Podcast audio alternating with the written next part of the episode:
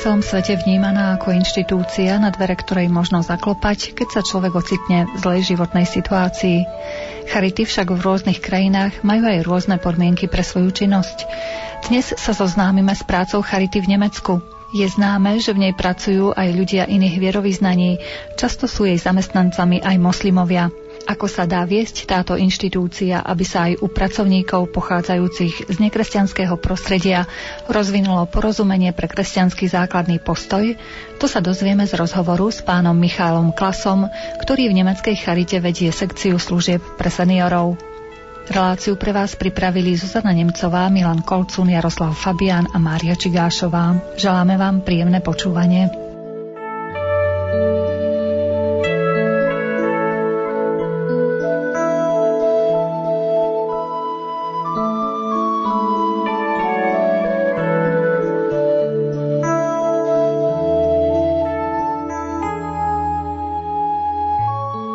Podujatí Slovenskej charity zaznela vaša prednáška o kresťanskej spiritualite. Keby sme zo pár myšlienok mohli prezradiť aj našim poslucháčom. Wir haben in Deutschland eine Situation, wo wir zunehmend Menschen in der Caritas beschäftigt haben und auch beschäftigt sind, die ähm, nicht mehr aus der Tradition der katholischen Kirche kommen. V Nemecku máme stále viac a viac ľudí zamestnaných v charite, avšak nepochádzajú z toho tradičného katolického prostredia. Ale samozrejme zároveň je aj našou úlohou byť nejaký kresťanský a katolícky ako charita. Tá situácia sa v Nemecku trošku líši od tej slovenskej, pretože na Slovensku je ešte stále veľmi veľa ľudí zamestnaných v charite, ktorí pochádzajú z toho pôvodného katolického prostredia. Avšak v Nemecku tá situácia už taká nie je. V charite je stále viac a viac viac ľudí, ktorí nie sú z toho tradičného katolického prostredia, ale všetci túžia po nejakej takej duchovnej spiritualite. Pán Klas si myslí, že vlastne takáto situácia skôr či neskôr nastane aj na Slovensku a otázne je vlastne, ako napriek tomuto trendu sa na tú spiritualitu sústrediť a ako ju vlastne žiť v podmienkach, aké pravdepodobne nastanú.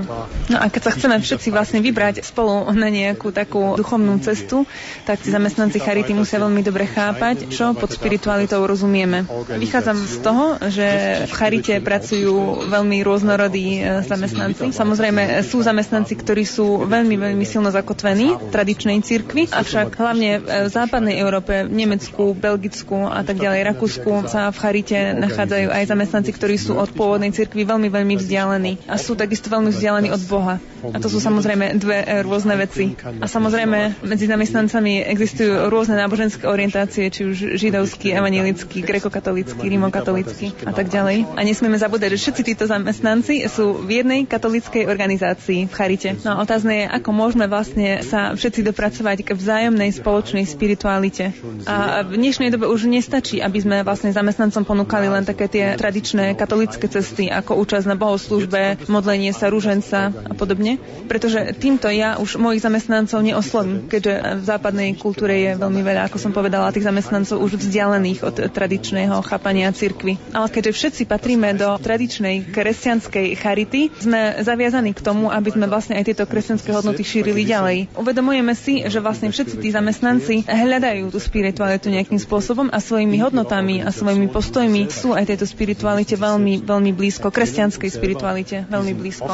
A teraz veľmi záleží na tom, aby organizácia a hlavne vedúci zamestnanci tejto organizácie dovolili a umožnili zamestnancom, aby sa všetci mohli zísť v nejakom vzájomnom dialogu rozhovore a zdieľaní. Keď chceme toto zabezpečiť, tak ide o to, aby títo vedúci zamestnanci boli sami ukotvení v svojej vlastnej spiritualite a spoznali samých seba vlastne, kde na tomto úseku stoja a ako na tom sú s tou vlastnou spiritualitou. Takže vlastne týmto vedúcim zamestnancom nestačí orientovať sa len na tradičné manažerské techniky, ale vlastne na tomto podujatí si prítomní vypočuli aj dve také rôzne iné orientácie. Jedno bolo z filozofického pohľadu.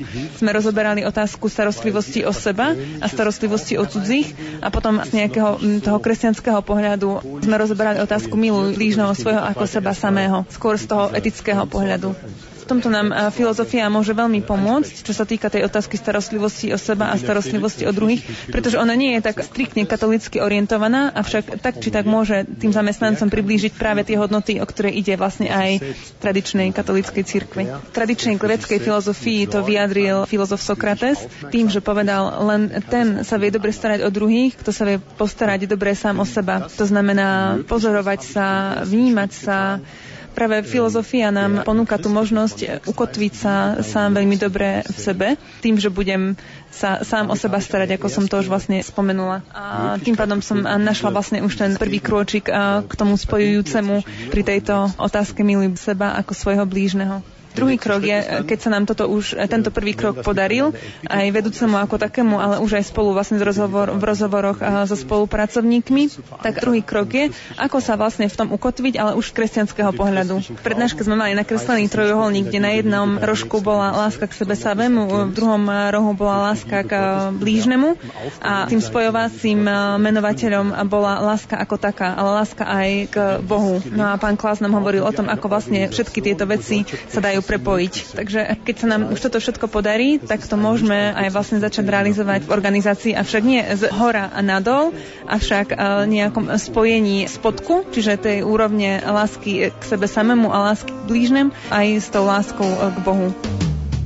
Domy zatvorené pre tých, ktorí klopú po láske k blížnemu, márne hľadáš stopu. Vonku chladí zima, fúkať neprestáva. Host je odmietnutý, neprijatá mama. Nenechaj ho čakať, veď má nebo v dlani. Otvor svoje srdce, on žena a chráni. Vianoce sú láska v strede zimy sveta. Otvorené srdce, väčnosť je odetá.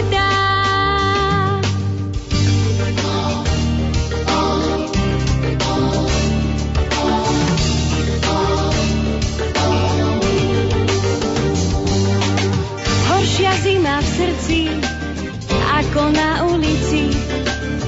Keď neveríš pravde, zmrzne v tebe súcit. Dieťa ti prichádza, pán neba i zeme. Raz ty budeš klopať tam na jeho dvere. Nenechaj ho čakať, veď má nebo v dlani. Otvor svoje srdce, on žehná sú láska v strede zimy sveta.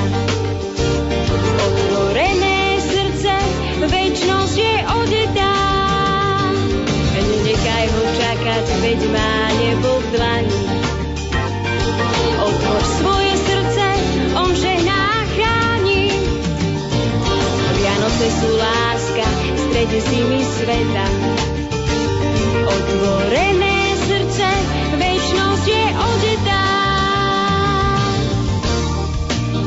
Also ich komme nochmal auf das Ziel oder auf die Aufgabenstellung zurück. Also wir haben auf der einen Seite Klienten, so wird das hier oft gesagt, die eine gute, fundierte Dienstleistung erwarten, in einer guten, ich sage, christlichen Haltung. Und wie kann ich diese christliche Haltung bei den Mitarbeitern erzeugen? Bei Mitarbeitern, die nicht aus dem Glauben und aus der katholischen Kirche verankert kommen, indem ich sie Takže ešte raz sa vrátim k stanoveniu cieľa, úloh.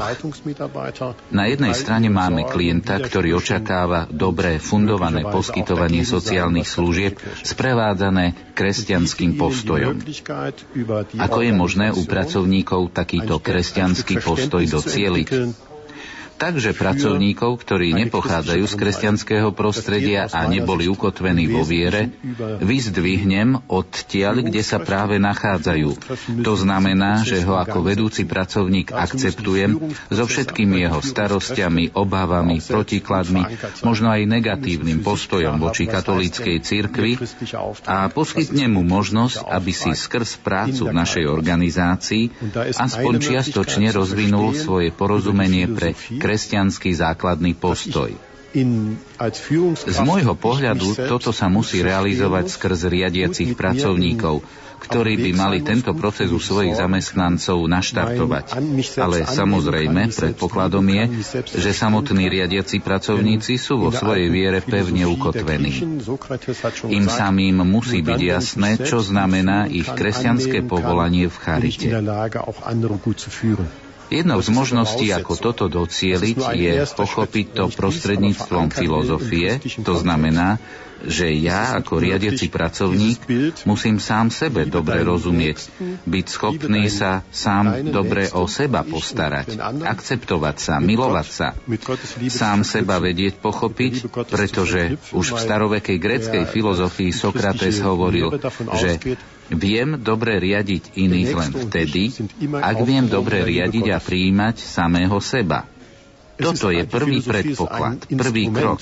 Keď ho však chcem ukotviť v kresťanskom kontexte, musím prepojiť lásku k sebe a blížnemu k láske k Bohu. Pretože kresťanská náuka vychádza z toho, že blížny a ja sa pozdvihujeme v láske k Bohu.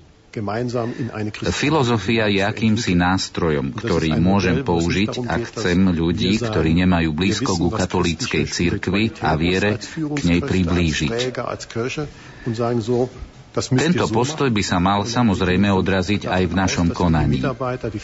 Ide o model, v ktorom nehovoríme ako vedúci riadiaci pracovníci, ako my, církev, vieme, čo je kresťanská spiritualita, čím chceme povedať, že toto musia naši zamestnanci robiť tak a tak, ale vychádzame z toho, že našich zamestnancov my ako riadiaci pracovníci musíme včleniť do tohto procesu. Preto aj organizácia musí fungovať a byť utvorená tak, že pôsobí otvorene, transparentne a je pripravená na akceptovanie iných názorov a perspektív zamestnancov. Čo je teda cieľom? Je to v mojom kresťanskom postoji a ukotvení vo viere, čím môžeme poskytovať dobrú a kvalitnú službu pre našich klientov, ktorá nepozostáva len z odbornosti a profesionálnosti, ale aj z religiozity. Keď tieto body prepojíme, samozrejme ak človek chce, tak dosiahneme vyššiu kvalitu poskytovaných služieb, čiže nie len odbornú kvalitu, ale zároveň aj ľudskú. A toto je úloha charity. A našim poslaním je uskutočňovať ju. Ako sa vám to darí takto spojiť vlastne cez tú kresťanskú spiritualitu všetkých zamestnancov a ich názory? Also für das Unternehmen, wofür ich Verantwortung auch habe, sind wir, glaube ich, erfolgreich geworden. Wir haben über drei Jahre diesen Prozess in das Gesamtunternehmen hinein getragen und diesen Prozess mit allen Führungskräften und den Mitarbeitern auf den Weg gebracht. Und wir glauben, dass wir in der Haltung gegenüber, nicht gegenüber, in der Haltung, in der Arbeit mit dem Klienten da sicherlich gut aufgestellt sind. Und v oblasti, ktorej pôsobím ja, a to sú seniory, sme sa stali, myslím si, dosť úspešní. Vyše troch rokov sme tento proces v našich podmienkach zavádzali a naštartovali so všetkými našimi zamestnancami a vedúcimi pracovníkmi. Myslím si, že čo sa týka nášho postoja pri práci s klientom, tak tam sme na tom veľmi dobre. Samozrejme to neznamená, že všetci naši zamestnanci sú perfektní, kresťanskí, spirituálni pracovníci.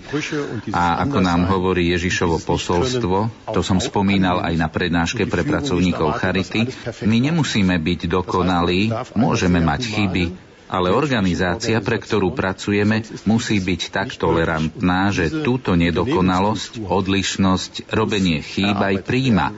A vedenie ani neočakáva, že všetko musí prebiehať bezchybne. To znamená, že tu je potrebná humánna ľudská organizácia, inak toto nie je možné ani uskutočniť. Organizačnú kultúru je potrebné prepracovať a často zažívam práve u Chary, že táto kultúra nie je tak humánna, kresťanská, ľudská, ako by mala byť.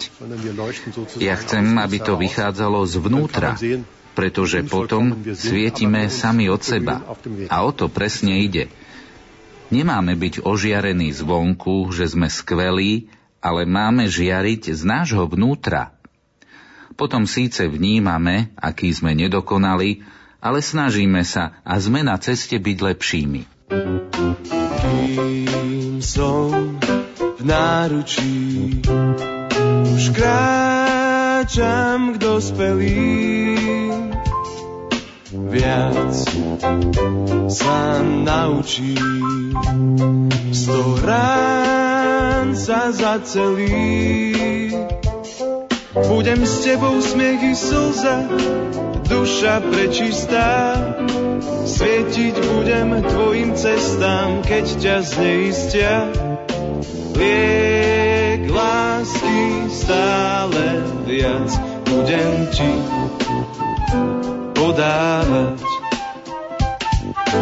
Dnes som betlemský, o pár zím vyrastiem.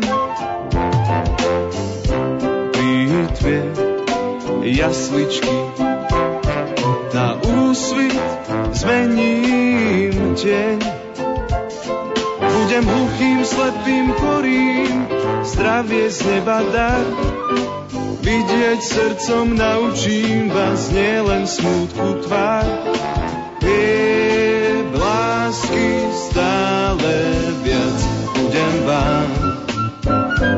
podávať.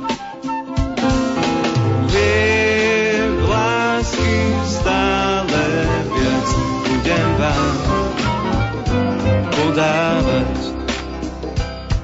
Budem s tebou smiech i slza, duša prečistá. Svietiť budem tvojim cestám, keď ťa zneistia. Liek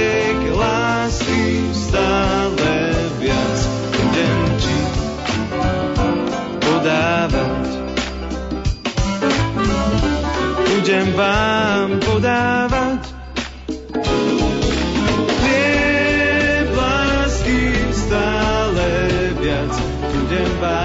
Našim dnešným hostom je pán Michal Klas z nemeckej Charity. Rozprávame sa o charitnej spiritualite, ktorá dokáže aj u pracovníkov pochádzajúcich z nekresťanského prostredia rozvinúť porozumenie pre základný kresťanský postoj. Das, was wir gemacht haben, ist, oben steht die Direktion. Der Direktor oder die Direktorin. Darunter gibt es mehrere Leitungen, leitende Mitarbeiter. Ein Mitarbeiter ist Leiter für eine Einrichtung der Altenhilfe, der Jugendhilfe, ist ein Abteilungsleiter für bestimmte Dienste. Und diese haben sich zusammengetan und haben in einem begleiteten Prozess Workshops besucht, Spravili sme nasledovné. Na vrchu štruktúry stojí riaditeľ alebo riaditeľka. Pod ním štruktúre sú viacerí vedúci pracovníci, napríklad pre zariadenie pre seniorov, pre mládežnícke zariadenie, pre špecifickú oblasť a podobne. Títo sa spolu stretli a v procese s externým sprevádzaním alebo konzultantom absolvovali workshopy, v ktorých išlo o definovanie kresťanského profilu. Spoločne sa definovala vízia, z tohto sme potom odvodili riadiace štýly. Tieto boli samozrejme opäť formované spoločne na základe kresťanskej vízie. Z tohto chápania riadenia boli vytvorené v spolupráci so zamestnancami tzv. formy rozhovorov so zamestnancami tak, aby konkrétny zamestnanec sa o svojej robote mohol porozprávať so svojim vedúcim. Preberali sa témy z hora organizácie smerom dole, počnúc víziou až k samotným úlohám, z čoho vzýšli výsledky, ako napríklad, ako vnímajú zamestnanci našu organizáciu a podobne. Zisteniami a výsledkami toho, ako to vidia jednotliví zamestnanci, tento proces zasa smeruje hore. Takže máme aj smer z hora, dole a aj opačne.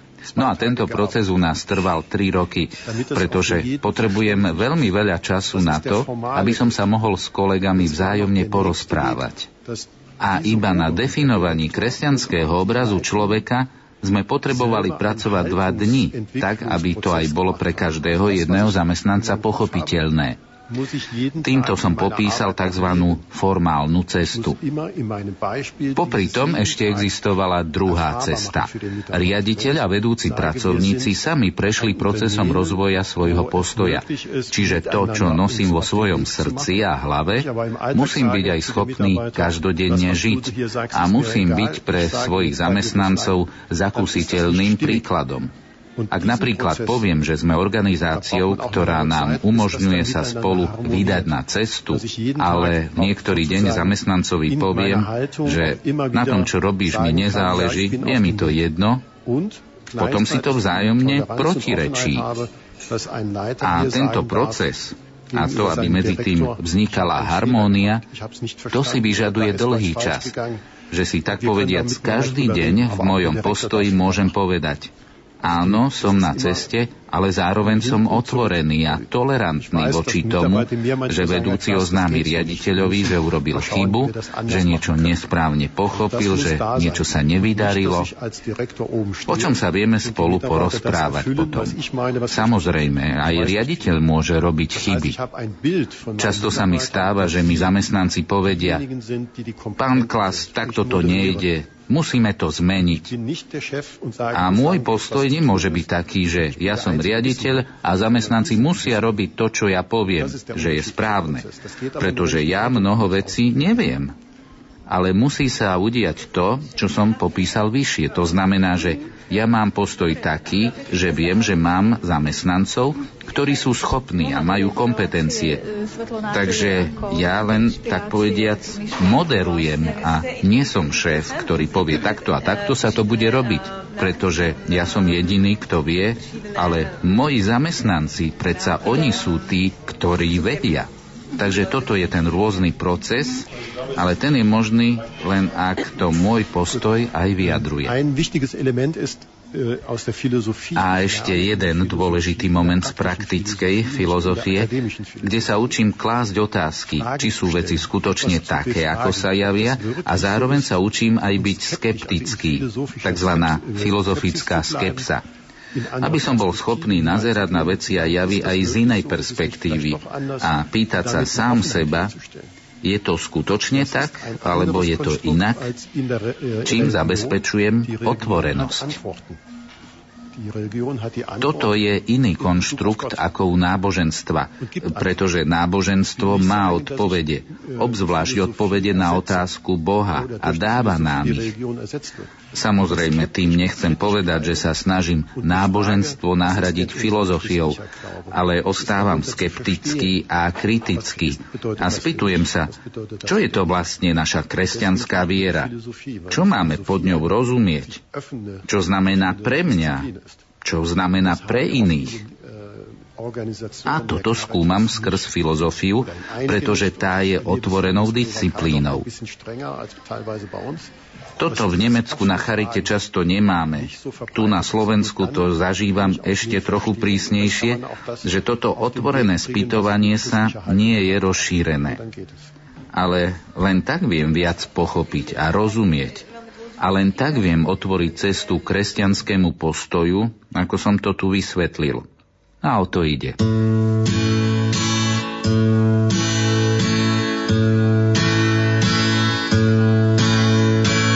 All of Kintyre, on mist rolling in from the sea.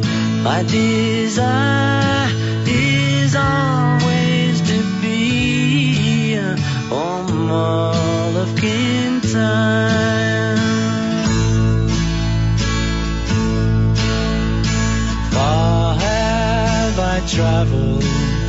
And much have I seen.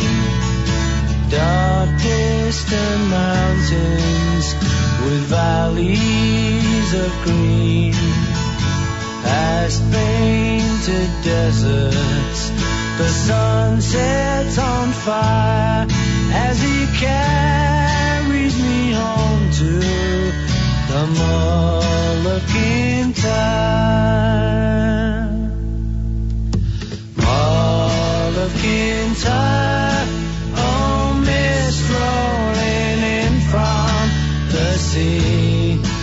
desire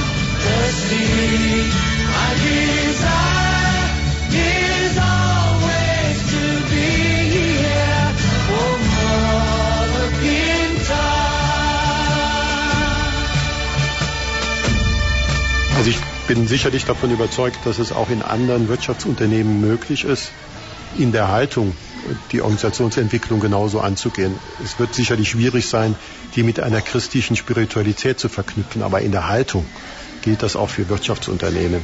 Ich wollte noch mal ein Beispiel sagen, welche Wirkung das manchmal hat, wenn solch eine Organisation sich entwickelt hat. Wir haben regelmäßige Führungs-, Leitungsbesprechungen mit allen Leitungsmitarbeitern. Som presvedčený o tom, že aj v iných oblastiach podnikania je možné takisto pristupovať k našim postojom k rozvoju organizácie. Samozrejme by bolo ťažké toto prepojiť s kresťanskou spiritualitou, ale čo sa týka postoja, toto sa dá uplatniť aj v trhovom podnikaní.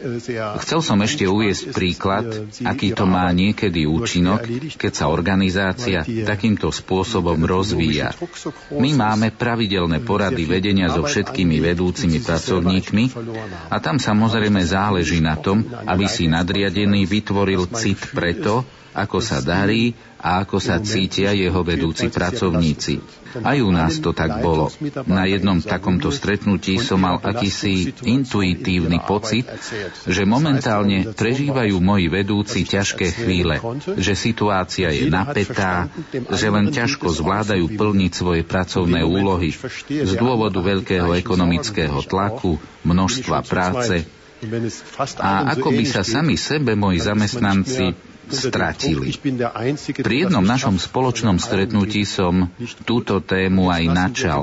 Povedal som im, že cítim, že sú v ťažkej situácii, že sa necítia dobre, pretože sú veľmi preťažení.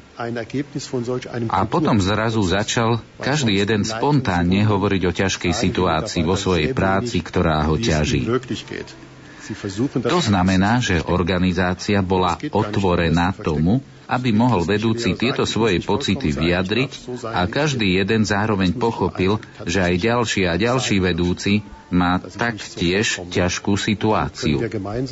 Vo chvíli, keď pochopím, že aj druhý človek má také isté starosti a obavy ako aj ja, tak už sme dvaja a už nepociťujem až taký tlak, že som jediný, ktorý túto situáciu nezvláda. Ale všetci majú ťažkú situáciu. A teraz sa môžeme všetci spolu pozrieť na to, čo môžeme v tejto situácii urobiť, aby sa situácia našich vedúcich pracovníkov zlepšila. Toto je jeden z výsledkov tohto procesu, pretože pri normálnych bežných poradách väčšinou hovoria vedúci pracovníci veľmi málo o tom, ako sa skutočne cítia a snažia sa to akoby aj trochu skryť. Ale vôbec predsa nejde o to, aby tieto pocity schovávali, tak ako hovorí aj kresťanská náuka. Nemusím byť dokonalý, môžem byť taký, aký skutočne som. Ale v každodennom živote toto skutočne mi aj musí byť dovolené povedať, že nie som až tak dokonalý a týmto spôsobom spoločne dokážeme naše úlohy zvládať oveľa lepšie. Spolu sme silnejší, ako keď sme sami. Ak by sa mohli priblížiť našim poslucháčom fungovanie Charity v Nemecku, jej organizáciu a potom aj k zdrojom sa dostaneme?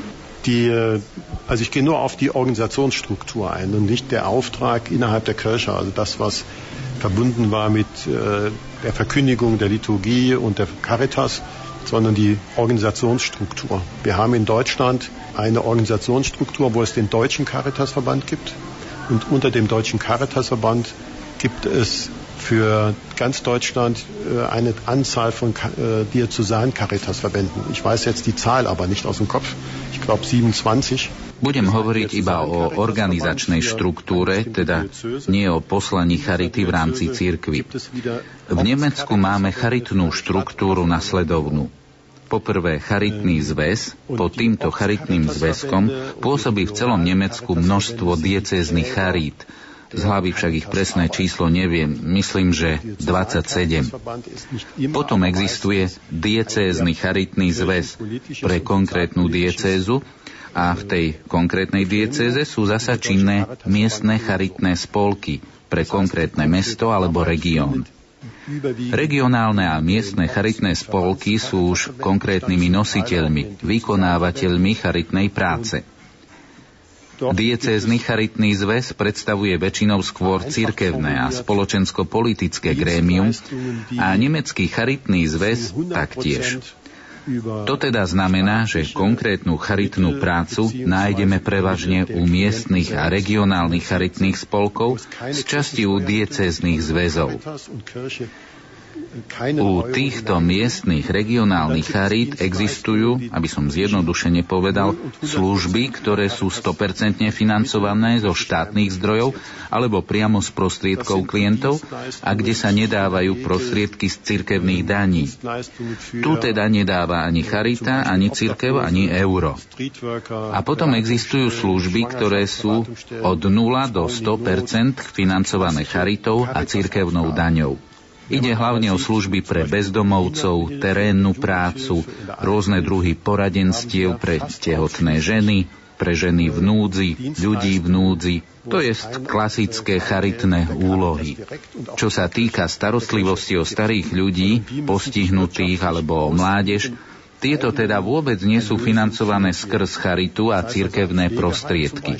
Tieto služby sa musia financovať kvázi sami zo svojich príjmov. Takže napríklad domov dôchodcov v Nemecku funguje ako klasický podnik. Skrz starých ľudí, klientov, získava či vyberá toľko financií, koľko má to zariadenie aj výdaje. Musí to byť rovnomerne kryté, pretože, ako som povedal, tu neexistuje podpora zo strany Charitného zväzu, spolkov a ani financie z cirkevných daní. Čo sa týka spoločnosti, kde ja pôsobím, sme podnik, ktorý sa stará o seniorov má 11 stacionárnych zariadení, 750 zamestnancov a služby poskytujeme asi tisíc starým ľuďom.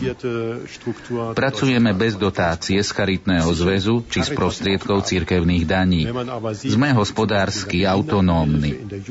Takže tu som v krátkosti hrubo načrtol to, ako to vyzerá v Nemecku u nás a podobne je to aj u iných charitných spolkov.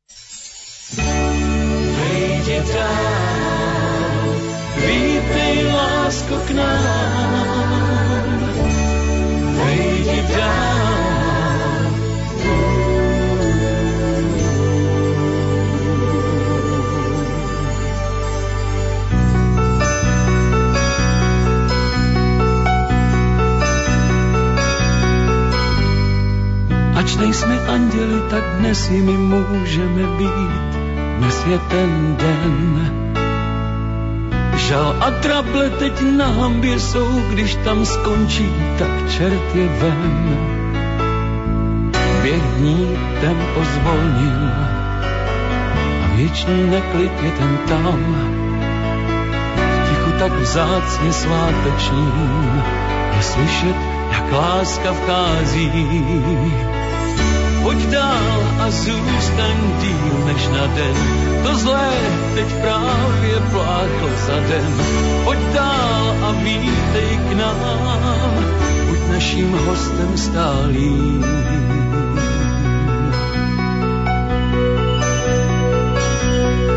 Já to vím, máme zvláštní zvyk, že díky kouzlu Vánoc každý má chuť se lepším stát, leč po noci zas přijde ráno. Kež by čas, vánoční čas, chtěl na věky kroužit úkol nás. To horší, co v nás je, ztrácí dech, když k nám láska vchází. Pojď dál a zůstaň díl než na den, to zlé teď právě pláchlo za den. Pojď dál a vítej k nám, pojď a pak už zůstaň.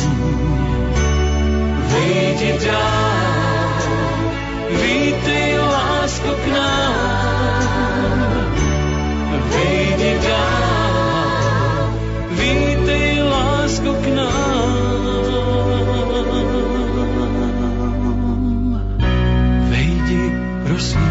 špičkách a zůstaň u nás. Vejdi prosím po špičkách a zůstaň u nás. Vejdi prosím po špičkách a zůstaň u nás. Pojď dál a zůstaň díl než na den, to zlé teď právě pláchlo za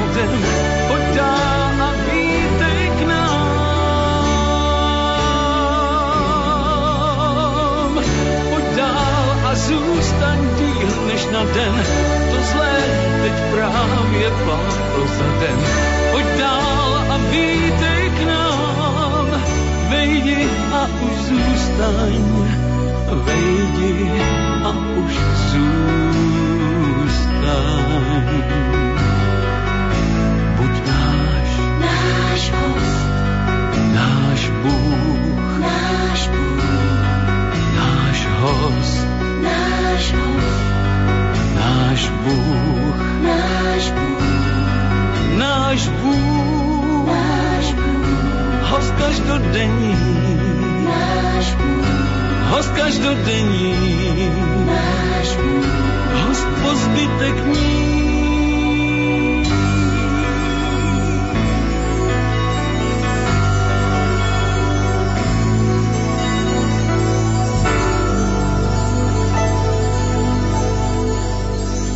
Dnes nám prácu Charity v Nemecku približuje pán Michael Klas, ktorý vedie sekciu služieb pre seniorov. Wir haben es natürlich auch nicht so leicht, ähm, aber wir haben die Kirchensteuer. Das, glaube ich, gibt es in der Slowakei nicht.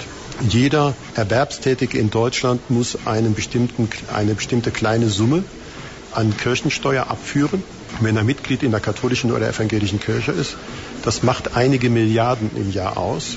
Und diese werden über die Bistümer den Caritasverbänden zum Teil zur Verfügung gestellt. My to taktiež nemáme až tak jednoduché, ale na rozdiel od Slovenska máme cirkevnú daň. Každý zárobkovo činný človek, ktorý je členom katolíckej alebo evanielickej cirkvi v Nemecku, musí odvádzať do svojho príjmu istý menší finančný obnos, ktorý však dokopy za celý rok dáva niekoľko miliard eur, a tieto sú cez biskupstva z časti dávané k dispozícii aj jednotlivým charitným spolkom. Biskupstvo sa napríklad rozhodne, že by mali radi poradenstvo pre tehotné ženy, takým spôsobom, aby nešli na potrat. a tak poskytne Charite financie na to, aby si Charita mohla dovoliť túto službu prevádzkovať. Také množstvo finančných prostriedkov pre charitu ako v Nemecku neexistuje asi v žiadnej inej krajine. Prichádzajú automaticky každý rok aj keď aj tu je tých prostriedkov z roka na rok stále menej a menej, pretože každý rok vystupuje z cirkvy stále viac a viac ľudí. Ale stále je to veľmi veľký pilier, pretože okrem toho je tradičná katolícka církev v Nemecku veľmi bohatá církev. Do dnešných dní si zachovala obrovský majetok, ťažko vôbec odhadnúť ako veľký, Nie je to ani veľmi transparentné, čo sa toho majetku týka, čo si mohli ľudia prečítať aj v jednom z posledných vydaní časopisu Spiegel. No a ak církev chce, môže prostredníctvom svojho majetku financovať určité projekty. Druhá vec je, že nemecká charita je obrovským zväzom. V Nemecku pracuje v Charite okolo 550 tisíc zamestnancov a väčšina finančných príjmov sú isté priame alebo nepriame zdroje zo štátu. Preto je naša ekonomická situácia neporovnateľná so situáciou na Slovensku. Samozrejme, aj my musíme v poslednej dobe viac bojovať, pretože v Nemecku narastá konkurencia zo strany súkromných poskytovateľov sociálnych služieb, čo ešte v roku 1990-95 nebolo. To je teda náš tlak. Dokopy je v Nemecku v sociálnej oblasti menej peňazí, ako bolo, ale ako som povedal, nie je to porovnateľné so situáciou v Slovenskej republike.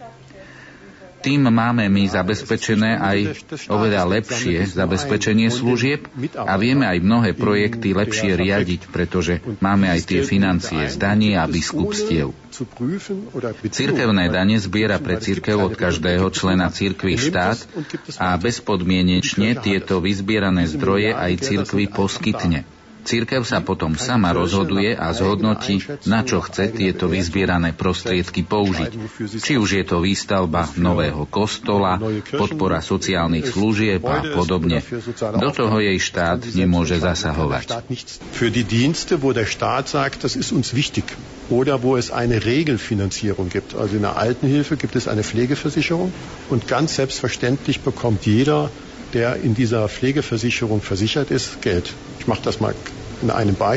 Na služby, ktoré sú pre štát dôležité, ale kde existuje tzv. normatívne poistenie, teda napríklad u služieb pre seniorov, existuje tzv. poistenie starostlivosti a každý, kto je takto poistený, dostáva samozrejme peniaze. Poviem príklad. Ak sa občan nasťahuje do zariadenia pre seniorov, dostane tento človek, ktorý potrebuje starostlivosť, automaticky peniaze, pretože má poistenie starostlivosti a tieto finančné prostriedky mu kryjú väčšinu nákladov na pobyt v zariadení. Dostáva teda dôchodok, prostriedky z poistenia a má aj svoj majetok. A vďaka tomu si vie zaplatiť služby, ktoré sú mu ponúkané. Ak by to napriek tomu nedokázal zaplatiť, existuje ešte zo štátu na komunálnej úrovni sociálna pomoc. Teda, ak má dôchodok, poistenie a napriek tomu tieto prostriedky nestačia pokryť náklady na sociálnu službu, dostane sociálnu pomoc od obce. Takže máme stále istotu, že náklady na poskytovanie sociálnej služby budú pokryté. My nemáme taký problém ako vy, že by sme nevedeli, ako na tom budeme ďalší rok, aké služby budeme mať finančne pokryté a aké nie. V iných službách, ako napríklad finančné poradenstvo, ak je človek insolventný, má dlžoby, tak v takom prípade, tak povediac, tiež prežívame aj my z roka na rok. Štát nám napríklad povie, že nám na dva roky poskytne finančnú podporu na pokrytie 30% nákladov, ale po uplynutí dvoch rokov nám už poskytne iba 10 z celkových nákladov. Čiže tu máme situáciu obdobnú ako u vás ale toto je len maličká časť charity. Tá veľká časť nemocnice, zariadenia pre seniorov, služby pre postihnutých a podobne, tu existuje normatívne financovanie, ktoré sa buď mení pre každého poskytovateľa, alebo pre žiadneho. Tu neexistuje žiadna nerovnováha medzi charitou a inými poskytovateľmi. Und manche andere, da kann die Stadt nicht jedes Jahr sagen, ich mache oder ich mache nicht. Das muss sie machen, weil das gesetzlicher Auftrag ist. Pri službách pre seniorov, postihnutých, mládeži a podobne nemôže predsa štát povedať, že jeden rok služby podporí a druhý rok nie. Toto jednoducho musí podporovať, pretože mu to vyplýva zo zákona. V Nemecku existuje napríklad zákon o pomoci deťom a mládeži, ktorý napríklad definuje, čo sa rozumie pod ohrozenými deťmi.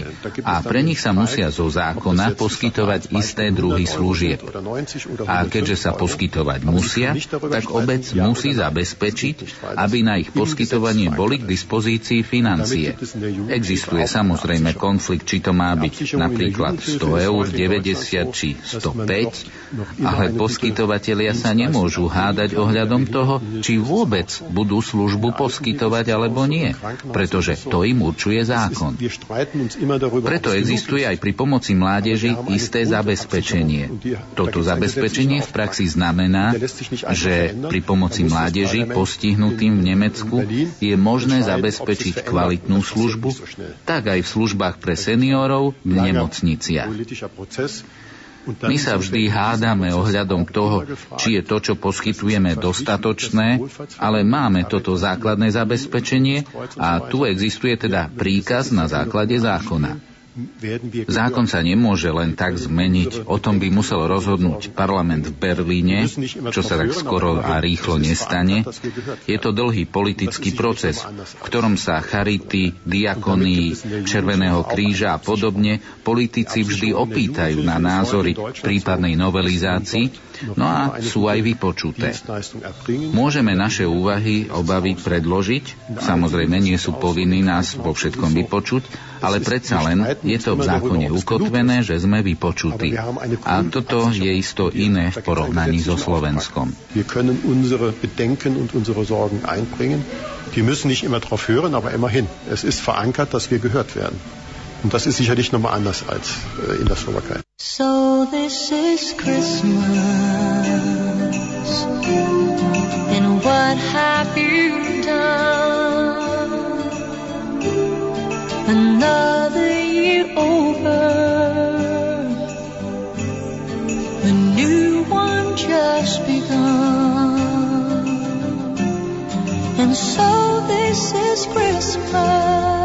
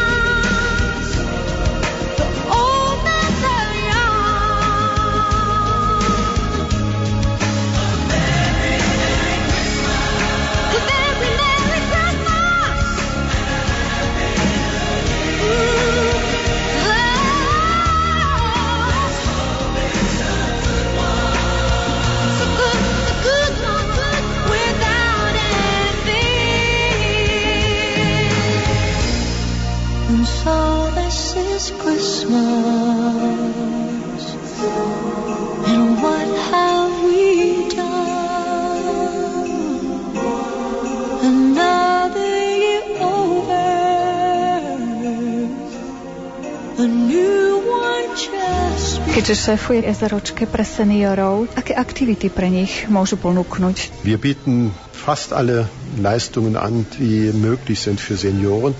Also es fängt an, dass wir Pflegehäuser haben, Pflegehäuser in den Gemeinden, kleine Häuser, große Häuser, Wir haben Wohnungen für Senioren. Ponúkame skoro všetky služby, ktoré sa len pre seniorov ponúknuť dajú.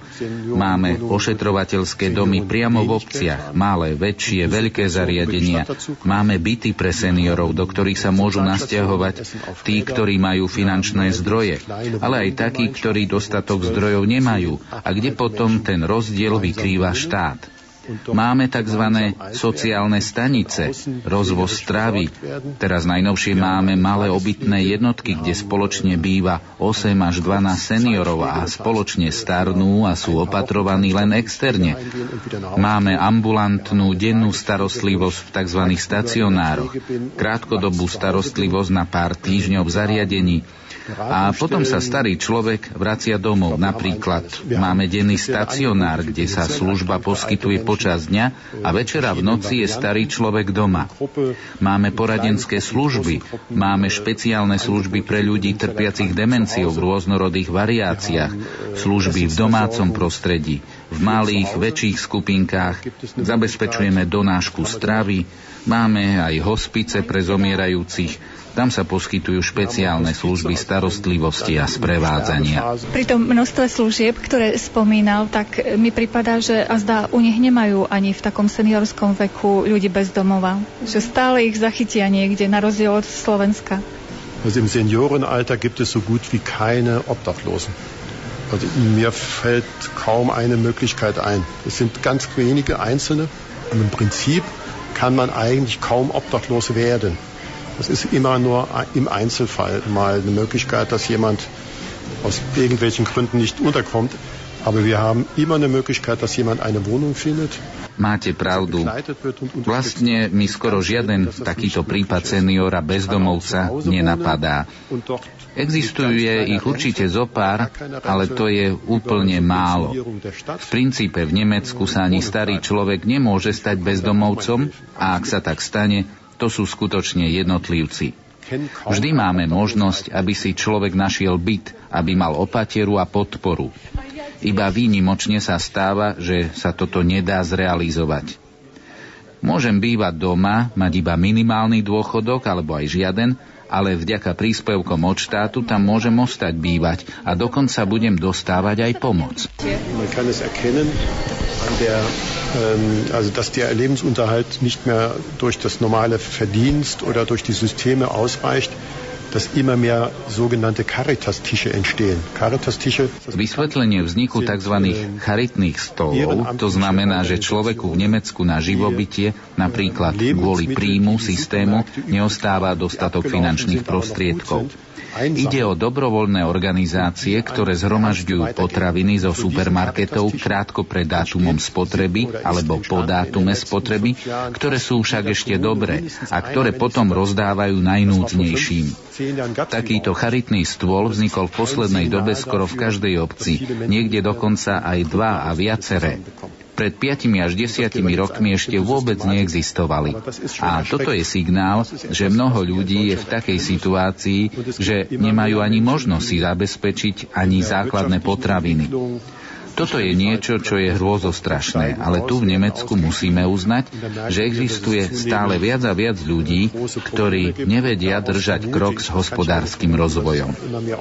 Vidíme, že vznikajú stále väčšie a väčšie problémy a z tohto dôvodu predpokladám, že nám aj pribúda počet bezdomovcov ale toto môžem skutočne len predpokladať, pretože nie som špecialista na túto oblasť. Dnes sme sa rozprávali o charitnej spiritualite s pánom Michálom Klasom z nemeckej Charity. Reláciu pre vás pripravili Zuzana Nemcová, Milan Kolcun, Jaroslav Fabián a Mária Čigášová. Želáme vám požehnané sviatočné dni. Do počutia. No more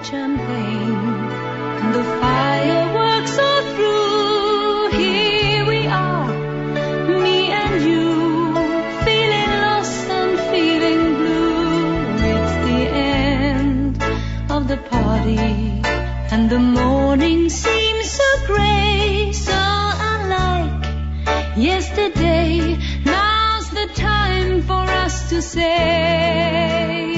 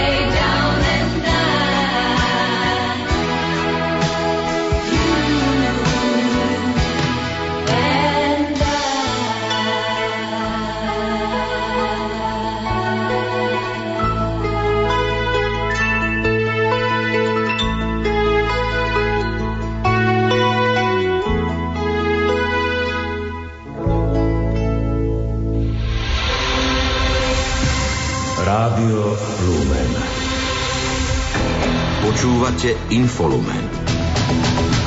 Príjemný večer. V rámci silvestrovského infolumenu vám ponúkame súhrn najdôležitejších udalostí, ktoré sa v roku 2011 odohrali na domácej politickej scéne, v cirkvi, v zahraničí i na športoviskách. Nerušené počúvanie vám praje Julia Kavecká.